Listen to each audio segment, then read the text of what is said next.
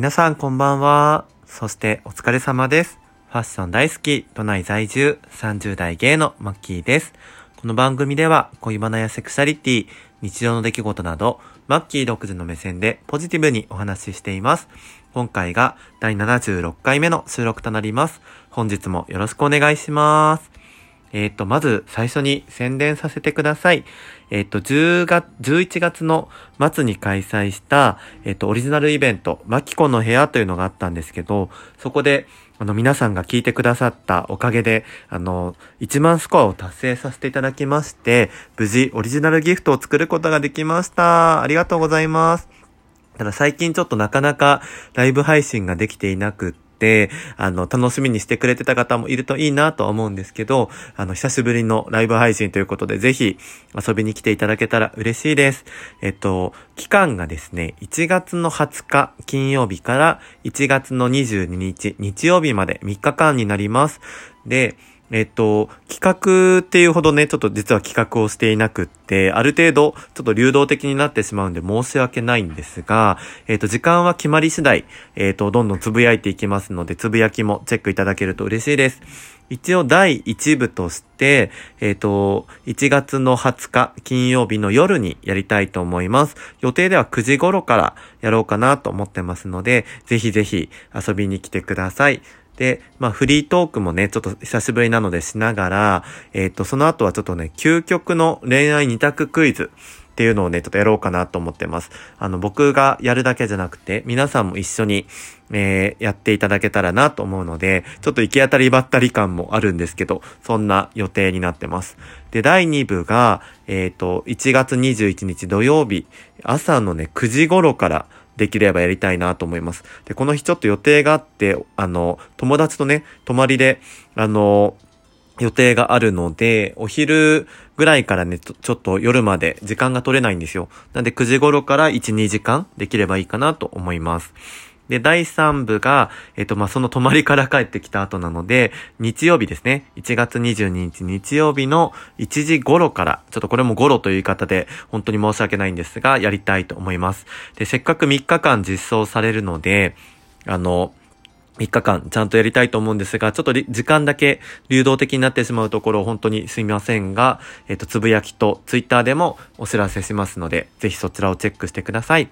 で、今回、あの、僕ね、実は口癖でよく最高じゃんって言うんですけど、それの最高じゃんギフトっていうのが実装されます。で、15コインで、えっ、と、投げられますので、ほんと気軽に使っていただきたいなと思いますし、あの、結構ね、ちっちゃめなので、ぜひ、余裕のある方は5個まとめて、大きい最高じゃんを、あの、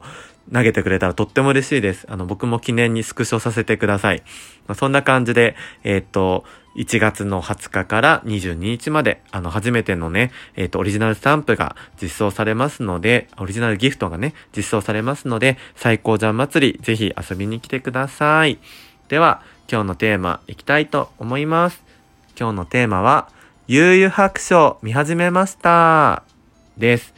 皆さん、どうでしょう？悠々白書、見たことありますかね？あの、結構ね、僕世代とか、多分、今ね、アラフォーぐらいの人たちがドンピシャかなと思ってるんですけど、えっと、僕がね、あの、富樫義弘店に行ってきたっていう話を以前収録させていただいたんですけど、それきっかけでね、ちょっと見始めたんですよ。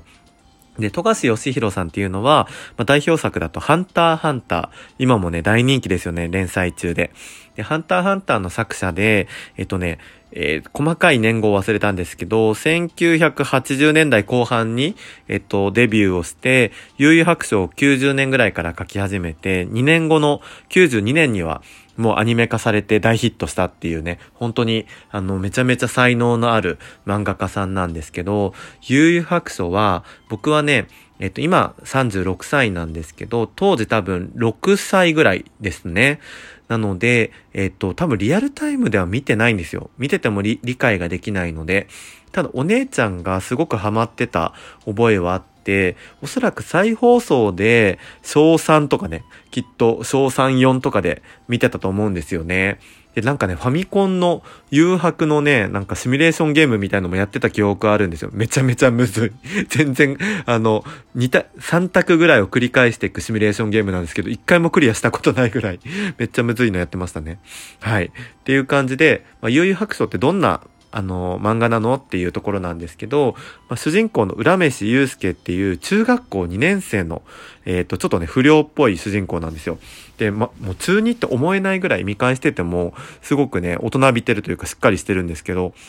で、その、浦飯祐介がアニメだとね、登場してほんと10秒ぐらいで死ぬんですよ。あの、ボールがね、道路に飛び出してって、それを追いかけて惹かれそうになった子供を助けて死んじゃうんですね。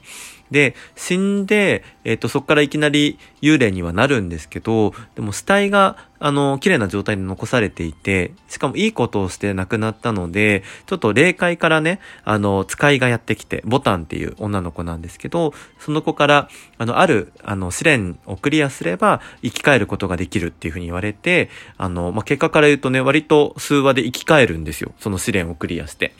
ですけど、生き返った後に結局、霊界探偵として、あの、霊界で起きる様々な事件を解決していくみたいなところなんですね。で、だんだん物語はバトル漫画の要素が強くなっていくみたいなんですけど、僕はまだね、ちょっとエピソード1のあシーズン1の6までしか見ていないので、ちょっと霊界探偵になり始めで、クラマとヒエが、あの、出てきたところを今見ています。そんな感じで、あの、結構ね、今のアニメとか漫画に与えた影響が、影響がとても大きい作品なので、あの、バトル部分も魅力ですけど、キャラクターだったりとか、本当にね、あの、すごく面白いです。で、僕個人的にはまあ結構ファッションが好きっていうのもあるんですけど、このね、80年代から90年代にかけての、今見るとちょっとダサいんだけど、当時めちゃくちゃおしゃれだったんだろうなっていうファッション描写というか、そういうキャラクターがね、とても気になります。あの、ゆうすけは学ランなんですけど、あの、みんながネイビーなのに一人だけね、あの、グリーンの学ランを着ていて、で、単乱なんですよ。こう、学生服ってね、普通腰ぐらいまでありますけど、あの、溝落ちぐらいまでしかない、ほんと短い、あの、単乱に、えっと、ボンタン、あの、太い学生ズボンですね、を履いてるんで、まさに今のトレンドみたいな、こう、ショートジャケットに、えっと、ワイドパンツを合わせてるみたいな、すごいね、スタイリッシュなんですよね。で、えっと、他のなんか私服とか見てても、すごく色使いとか、重ね着とかも可愛いし、なんかそういうファッションの点でもね、当時からおしゃれだったんだなって思って、あの、キャラクターを見てます。あとは結構ね、ストーリーがやっぱりそのいきなりなくなるっていうところも面白いですし、そういう霊力、その亡くなったことで使えるそのオーラみたいなね、力があったりとか、そういう設定がね、やっぱり富樫さんの作品って面白いんですけど、まあこれからだと思うんですけど、この誘白やっぱり面白いなと思います。